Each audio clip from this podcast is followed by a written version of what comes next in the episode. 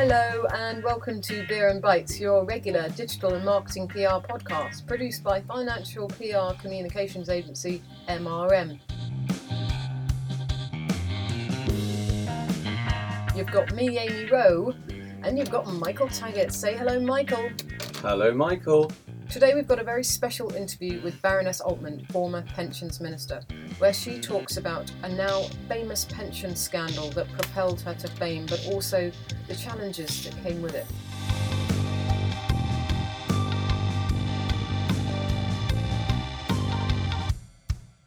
That's all to come. But first, we're going to talk about Google. Michael, why are we talking about Google today? Well, Amy, Google has got itself into some serious hot water, and it's managed to do that by upsetting some of the world's best known brands um, uh, in, in, in, here, in, here in the UK and over in America. And you're talking about really well known brands, and it's done that through its advertising service not working in the way that brands expect it to work. So, how exactly has that played out? So, what's been happening is um, adverts for big brands, including financial services brands like RBS and uh, HSBC, have been appearing on extremist websites and next to extremist content throughout the World Wide Web. And the way that that happens is if you're a big brand, so let's stick with RBS, mm. you'll want your adverts to appear all over the internet in this day and age. And it doesn't work in the way that it used to work, where you'd uh, put a specific advert with a specific publication. Now Google plays an intermediator role where you sign up to um, a, a, an advertising system called AdSense. You tell Google what sort of websites you'd like your brand to appear on because they match your brand um, qualities. Um, and then Google will do the work of placing those adverts. Okay, so this is actually what we're talking about here is uh, programmatic advertising, right? That's the, the, the, sort of the jargonic phrase, as it were, that, that possibly people will have to Google to find out what yeah, that is. Um, but yeah, yeah, it's an algorithm. It's effectively robots. So you could be, let's say, your Boots. Um, you may be obviously you sell lots of health products. You would say to Google, we want um, adverts for our toothpaste um, lovely shiny adverts to appear on um, uh, nice dental, private dental healthcare websites. And then again, if they're signed up to this system to, to be showing the adverts, um, Google will do the hard work of placing them. Okay. I say hard work; it's all automated. If it's that simple, Michael, how how is it that we've been seeing adverts from you know, the Guardian, for example? I know that was one um, being served up next to extremist content. Okay, I, I, liken this to another Google activity, driverless cars, in that it, in theory it should all work properly. Mm-hmm. Um, in theory, these robots and systems are programmed well, but it just never goes to plan when you're when you're talking about automating everything. So what? So what you at that scale, I suppose too. Exactly, yeah. you're talking about a significant proportion of all the advertising in the entire world. And you're talking about a significant proportion of the websites in the world involved in, in Google's AdSense program. So something is going to break apparently, and, and it, boy, did it break in a big way. How did this all come to light then? Well, the Times newspaper did an investigation revealing that adverts from government departments, um, from Channel 4, from the BBC, from Argos, from L'Oreal, and other really well known brands. I mean, our listeners will have heard of all of those, obviously. They were being placed next to YouTube videos of US white nationalists. Uh, there were some also placed, placed next to an Islamist hate preacher who's actually banned in the UK. Um, and, and, and other such websites. Um, and, and this was obviously done through this automated system. Why would you even choose an automated system if it's that risky? It just takes out all the hard work. There was a time um, where uh, uh, brands had to actually have someone in their advertising department or the marketing department individually choosing outlets for their for their adverts to appear in. This just takes that headache away, which obviously saves money. So, what's Google? Obviously, Google must have known about this for a very long time. What's it doing? What's it said? Google's promised that it's going to conduct um, what it's called a thorough review um, and and brand controls on the advertising system. Um, and a guy called Ronan Harris, who's the managing director of Google over here in the UK, said that the company is actually going to be making changes that will give brands much more control over where their adverts appear, and I'm not sure how that's going to happen. There's not much detail at the moment, but um, but that guy Ronan Harris said that 400 hours of video are uploaded every day to YouTube. Sorry, every minute to YouTube, um, and and that they took down last year nearly two billion bad adverts or adverts that shouldn't have been placed where they were placed, um, and from from hundred thousand different video publishers. So they've obviously known there's a problem for quite a long time. Mm. They're obviously trying to do something about it, but they're worried. Sounds like it's uh, sort of over, overwhelmingly large, really. Um, I, actually, that does remind me of. Um, I saw a number of weeks ago a very prominent blogger. I was reading um, a post on their site, and this was about um, about getting into debt actually, and tips to get how to get out of debt. And I did notice and thought this is bizarre. There was a an advert being served. It might have been by AdSense or some other programmatic advertising um, uh, network, but it was being served on on payday loans or some sort of loan consolidator. And I thought, mm, that's a little bit dodgy. I wonder Dodgy. whether this um, whether this blogger knows. Now, of course, of course, they wouldn't have known, and it's quite possible that um, when you looked at that page, you saw one advert, and when if I'd looked at it ten minutes later, I'd have seen an, a completely different advert. Mm. So this is the this is a big problem with this type of advertising. If you sign up for it at the end where you show the advert, you don't know what adverts are coming onto your page, and if you sign up at the other end where you want your adverts displayed, it might be that you don't want them to be displayed where they end up being displayed. Yeah, um, I guess it, it it does sound very much like um, if I may use the analogy of what, what if parents don't know where their children are, they need to be asking the right questions. Brands, do you know where your advertising is? Do you know where Do you your know ads where are hanging ads are? out? Do you know who they're hanging out with? No, it's uh, Yeah. absolutely right. But it's a really good idea if you're doing a reasonable amount of advertising online at this point in time to, to, to question whether you do know where that advertising is being shown and whether that, that those sites or those parts of YouTube, if it's by videos, whether they actually fit with your brand.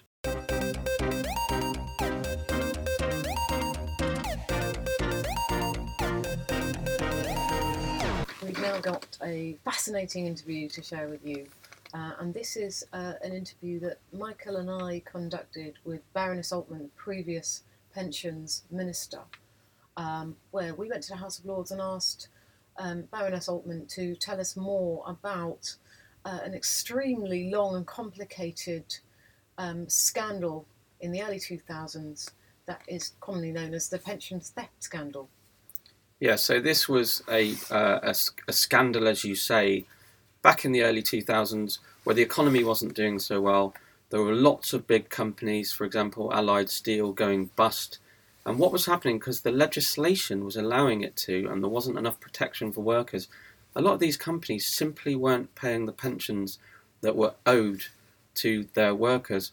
Now, this is something that Baroness Altmann became aware of very early on, and ba- and she correctly realised that it was a problem with the law, and then she set about years, literally years, years, of campaigning to get various prime ministers, a sequence of prime ministers, including Tony Blair, Gordon Brown, and David Cameron, to do something about the problem.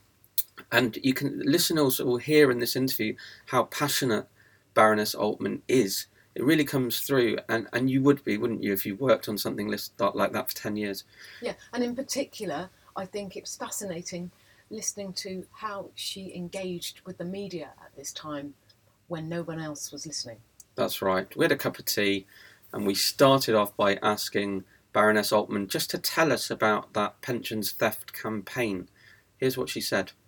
Well, the pensions theft campaign represented 150,000 people who had been assured by government that their final salary pensions were completely safe and protected by new laws put in after the Maxwell scandal. But it turned out these laws were flawed because if you were saving in a company final salary scheme in those days, you couldn't have any other pension. So all your extra pension contributions had to go in there too, and some of their state pension was in there, and they had lost the lot. Um, I'd worked at the Treasury and at Number 10 and had pointed out that this so called protection didn't work. But the government didn't want to know at the time. Uh, and then Panorama asked me to go down to South Wales in 2002 and meet some of these steel workers who had suddenly discovered that despite all these assurances, their pension had disappeared. Right. Panorama had picked up that this was happening to companies across the country. And Allied Steel and Wire, a, a big steel company in South Wales, which also had uh, branches in Sheerness as well, had gone bust, leaving its workers having lost their pensions. And so Panorama decided to do a program on it. I had already been flagging this up. I went down to South Wales, and it was when I met these people and realised how dreadful this really was in practice. The law protected only those people who'd already taken their pensions. So, unless you knew about it and you were just loyally working for the company, you ended up completely penniless for retirement potentially. So, it was meeting those people that made me believe that given I was working in number 10 at the time and advising Tony Blair's economic policy unit, I might be in a position to actually do something to help. So I thought, well, I need to help. Um, over the coming months, I started talking. I mean, the Panorama program had quite an impact, and in fact, it was a bit of a problem for myself because a lot of people in the pensions industry phoned me up and said, You've got to shut up. You've got to be quiet. You're bringing pensions into disrepute. You know, this is just a, a minority of people. Most people are safe. And they wanted me to just hide it all under the carpet. And I said, No, I'm sorry. Can you name some names for us? I can't name the names, but it was leading people in the pensions industry at the time mm. who phoned me and threatened me and said, you know, you're you're damaging the pensions industry. And I said, no, the pensions industry is damaging the members. And the government's policy has got to change. And these people have got to be made good. Meanwhile, between 2002 and 2004, hundreds of other companies failed. Mm. Thousands of other workers were losing their pensions.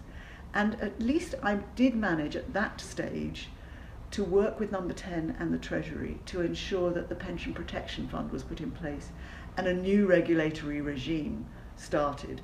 That began with the 2004 Pensions Act and the measures started in 2005. And by 2005, of course, these people had been waiting years already for pensions that the government kept saying nothing to do with us or offering them a pathetic amount of money which didn't go anywhere near replacing the pensions that they were expecting. Mm. And I thought the government would then properly compensate these people, but no, Gordon Brown and the Treasury dug their heels in. So we raised a little bit of money. The lawyers agreed to win on, work on a no-win, no-fee basis. The government kept trying to get this issue to go away by refusing to promise if they actually won the case, they wouldn't sue these people for costs and take their houses away as well as having lost their pensions. But we went ahead anyway. We won in the High Court. Guess what? The government appealed. So we ended up having to go to the Court of Appeal. The government lost again. And it was only at that stage we got a new Secretary of State, Peter Hain came in, and a new Pensions Minister, Mike O'Brien. And it was just before Christmas 2007. So we'd been, this was years. Yeah. And finally, the government agreed to pay these people the equivalent of what the Pension Protection Fund would have paid them. It took all that time, and it was hell. You know, I, I just couldn't turn my back on these people. But I never expected that it would take that long. I never expected that it would require that amount of commitment and continuous, continuous pressure. The media were fantastic. You know, the media understood the in, injustice. Well, you must have been quite uh, amazing with the media, um, really, in talking about this. If you weren't at, at every turn, you were being kind of um, turned away. Well, it, the pensions industry at the beginning were terribly unhelpful. Eventually, we got all the opposition parties on side. That helped. And once I could hel- help the people talk to the media, that made a huge difference. One of the things that was really powerful Uh, in 2003, I came up with the best slogan I will ever dream up in my entire life. We had decided that we were going to demonstrate at the uh, Labour Party conference, which was coming up in September. And we wanted to have a eye-catching demonstration. And we came up with the banner, stripped of our pensions which was exactly what had happened to them. You know, I, I, I suddenly thought, thought, hang on, this is what's happened. So the uh, image was that the, the, these guys would be going down to the party conference, stand on the beach, stripped naked, with a banner saying stripped of our pensions. And that really caught the imagination. That went around the world. That sort of thing's not that unusual in Brighton, though, is it? Well, for a bunch of pensioners and old steel workers and, and Yeah. industrial workers, you know, Yeah. as it happens, they had two pairs of underpants. So although they started off with Yeah. uh, looking as if they were just in their pants and then dropped them, they did have another. Can we fast forward a little bit, if you don't mind? So you then obviously fast forward a few years. You began working with David Cameron's um, government as pensions minister, having learned an awful lot about the system and the intransigence of ministers and what have you, and and, and the great British public. Um, what what do you think the problems were with pensions nationally when you started working with David Cameron in David Cameron's government, and how did you set about solving them? Well, as pensions minister, there's two parts that one is involved in. One is the state pension bit, and the other is the private pension bit. That's as far as pensions are concerned. And we have already had major reforms of the state pension. Mm. Those were enacted over the last couple of years. It wasn't put in in the way I would have put it in. And the real injustice on the state pension side was a campaign that, again, I was really involved in in 2011 when I was Director General of Saga. Um, we were trying to get the government at the time to see that increasing women's state pension age really fast, despite having given a commitment that women's pension age would not increase before 2020. It was a written commitment in the coalition agreement. The government actually changed that and started increasing women's state pension age a second time, the same women, from 2018. Mm. So I was then going to be responsible for a matter that I campaigned against and I believe still is unfair. In addition to which, you had the complexities of the state pension system that had been reformed. So, again, one of my roles was to try and explain to the public, because the previous pensions minister had hidden uh, some of the ways in which this was going to impact people, particularly those who were what's called contracted out of the state pension system. It's the most complicated bit, and it should have been explained at the same time as the new system was being brought in. But instead, the narrative was everybody's going to get a flat rate, 155 or whatever pounds a week from the new state pension. That's not true. If you were contracted out, some of your new state pension will be paid by your private pension scheme because of the way the system worked in the past. So I had those issues to deal with. On the private pension side, it was a much better picture, I thought, because I really do believe in um, George Osborne's freedom and choice agenda that um, was introduced in, in 2014. You know, from 2015, nobody would be forced to buy an annuity Mm. anymore. You know, I think that is long overdue. It was a brilliant move, and it opened up the landscape for private pensions. But there's a tussle between the Treasury and the DWP when it comes to private pensions, and that also I had seen uh, in my campaign. You know, that DWP ministers often wanted to do something, and the Treasury just said no, uh, and it didn't happen. Treasury has the ultimate power. Can, can we just focus for a second on um, products that are, are floating around? You talk, talked about annuities there. Great that they, um, they had the rug whipped from underneath them. But there's a whole debate about whether the pensions crisis can be solved or partly solved um, by, um, by, by products like ISAs and the lifetime ISA. So, but I mean, it could be said, perhaps unfairly, that you're wedded to pensions products. I don't know if you'd agree with that.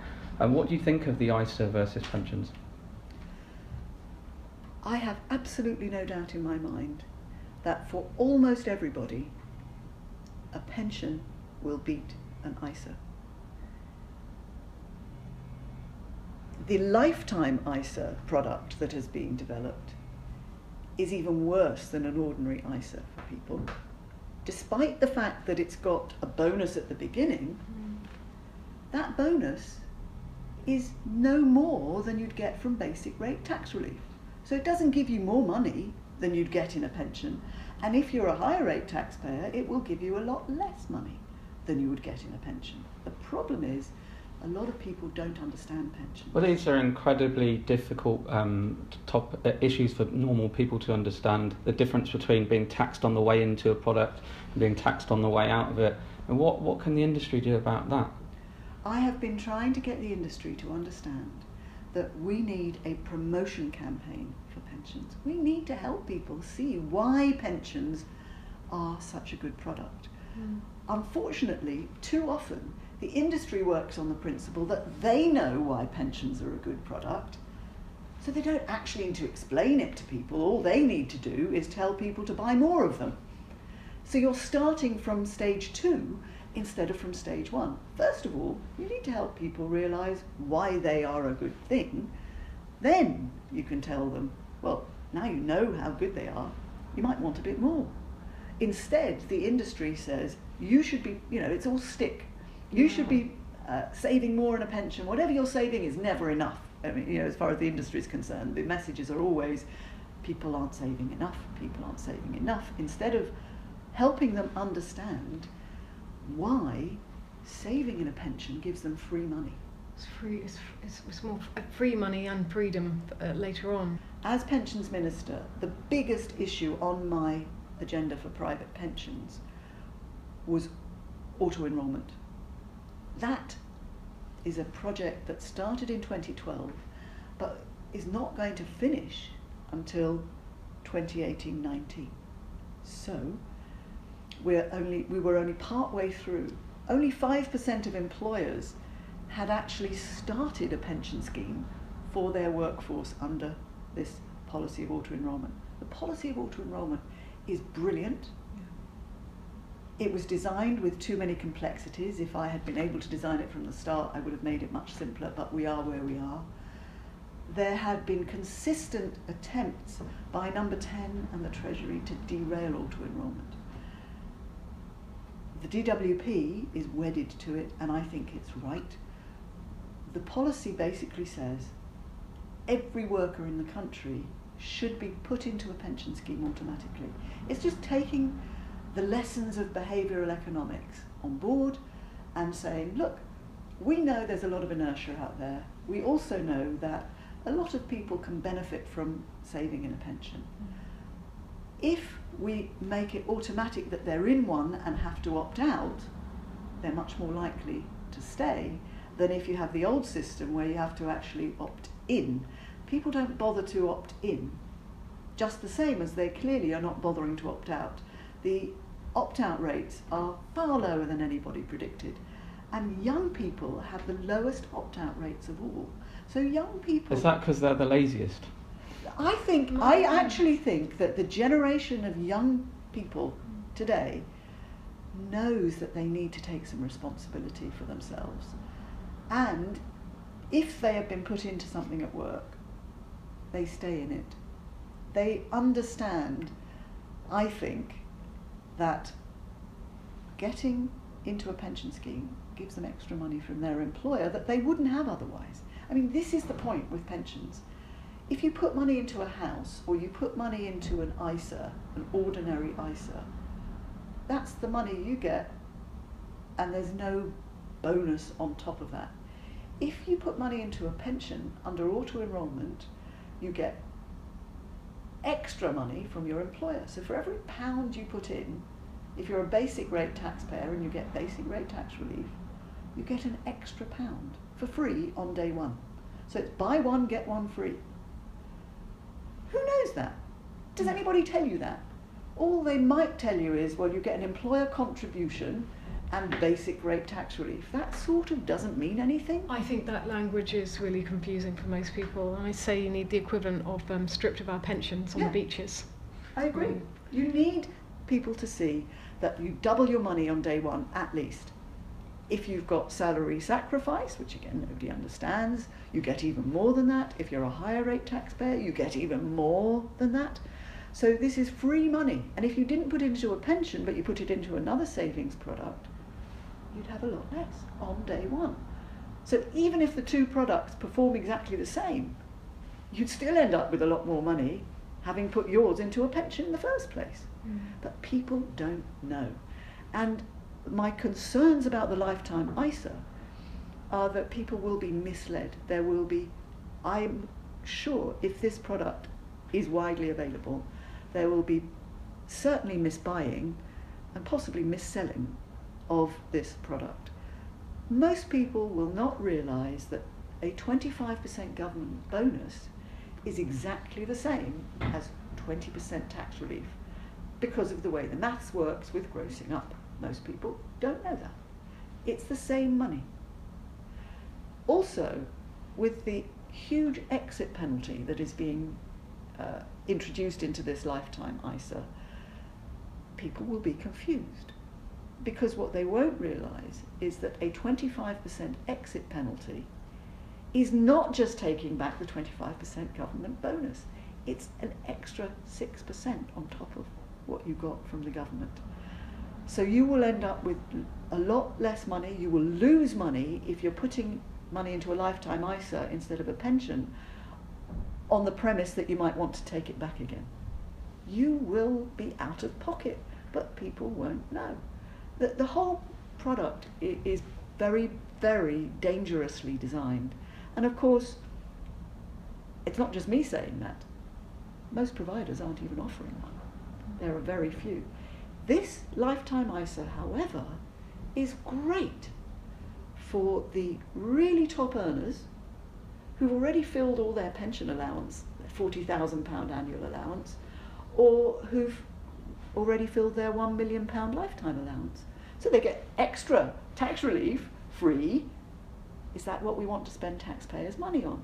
It's also excellent for the relatives of wealthy parents or grandparents who've already put the full £3,600 worth into a pension for younger people who maybe aren't even earning at the time, they might be still students. Mm. They can get, again, extra money from the taxpayer, but surely we should be worried about the people, the low earners, who need extra money for their retirement, rather than the very highest earners or relatives of wealthy people who can afford to put money in for them.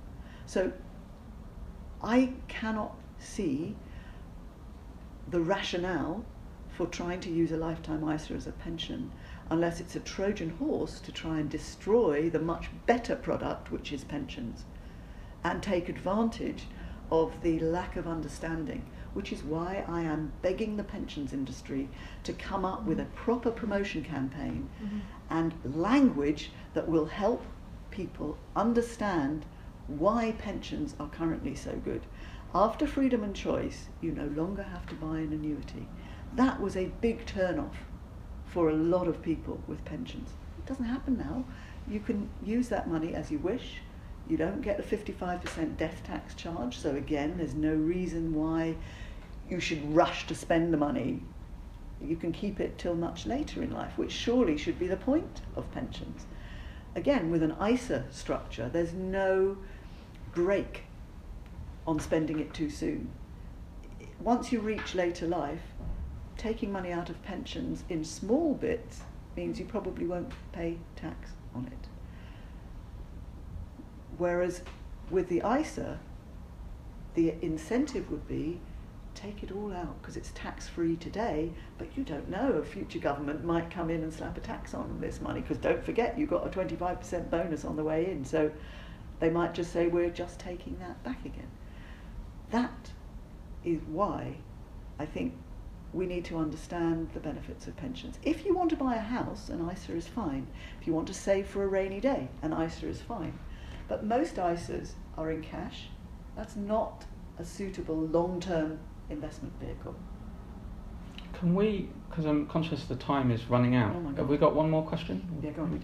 Because, I mean, we're, we are a tech and social media podcast as well. Um, and I'm conscious that one part of your life is all about the kind of pensions and finance and what have you. Another is that you're a public figure, and being a public figure, uh, uh, potentially subject to online abuse, like any politician and any MP. And, and of course, you have been um, been abused publicly in the past. Um, is that a real issue for for politicians like yourself in this day and age? It's something that really, really does upset me, I must say. I should have a thicker skin. I was never really a politician. You know, I'm a policy expert who was brought in for my expertise. I, I, I've been politically independent most of my life. I've worked with different parties and I've voted for different parties. But I care about people. You know, for me, pensions are about people. They're not just about money. And having abuse from the people I've tried to help, or members of ordinary members of the public, who I maybe have helped in the past, or who you know I don't know and who have an image of me that may not be right, is very painful. And some of the abuse that I got as, as minister was really amazing to me. Was it? Would you describe it as illegal abuse? Was it, really abusive? I'm told that some of it was probably illegal. I mean, I used to just try and delete it all. Mm. But, you know, I, I've had people who say they hope I die of cancer or, you know, that I should be strung up or, or, or you know, all sorts of horrible, vile threats of, of violence. I mean, there are some really unsavoury characters out there on, on social media, and it seems to be a, sort of license to uh, insult or threaten or, or just try and bully people. But um, I think that seems to go with the territory these days. I've also had very uh, upsetting, threatening letters through the post, you know, anonymous letters, uh, as well as, again, emails and social media because I was um, supporting the Remain campaign. I think we, have taken up so much of your time already, but we're, we're, we're going to have to wrap it up. But thank yeah. you so much. It's thank you. A, nice to speak to you. Thank you. A real education as well, and wonderful to hear from, from, from yourself exactly what that amazing campaign was all about. Such a fascinating account there by Baroness Altmann, and thank you um, to Ros for, for her time too. I mean, it really struck us after that interview when the um, when the sort of recording stopped rolling how this really could have been a film. Yeah, I mean, it literally could. It's it's got a, a real kind of Erin Brockovich mm. type style to it. It's it genuinely is a, a, single campaigner who no one would listen to at the start, um, who just wouldn't lie down. And, uh, and has actually brought about change over a period of years that will affect millions of people for a long, long time. So if you know, if there ever were a film to be made about financial services, of all things, this is the story of a true campaigner in financial uh, services. And worth worth noting how she wasn't a partisan. No, no. I mean, she's worked with the, the Labour government. She worked with um, a, a, Tory government. So I know she is mm-hmm. now mm-hmm. a Tory baroness, but that's kind. Of, you get the feeling uh, and these she's, are my words, not hers. But you get the feeling that's because she ended up in the Tory party, not not not because she's party political. Yes. Um, if listeners want to know more about Baroness Altmann, actually, I, would suggest doing a Google, um, and I'm sure you'll. She's on Twitter. Yeah, and um, that, that, that campaign is the pensions theft campaign. So if you Google that with um, Baroness Altmann's name, Ros Altmann, you're bound to find it. Michael, I think that about wraps it up for this week. If you'd like to hear more from me and Michael, we are actually on the Twitters too. I'm at Amy L. Rowe, R O W E. And if you liked hearing from me, I'm Michael underscore Taggart, T A G G A R T. And also, you should know that you can also give the Beer and Bites podcast, Beer and Sun Bites podcast, um, a five star ra- rating if you like on the internet. Not a four star rating, please. Not not four star, thanks. Uh, none of that. Um, and, and, that's it for, for us for now. Thanks ever so much. Bye. For listening for so long. Cheers. Cheers.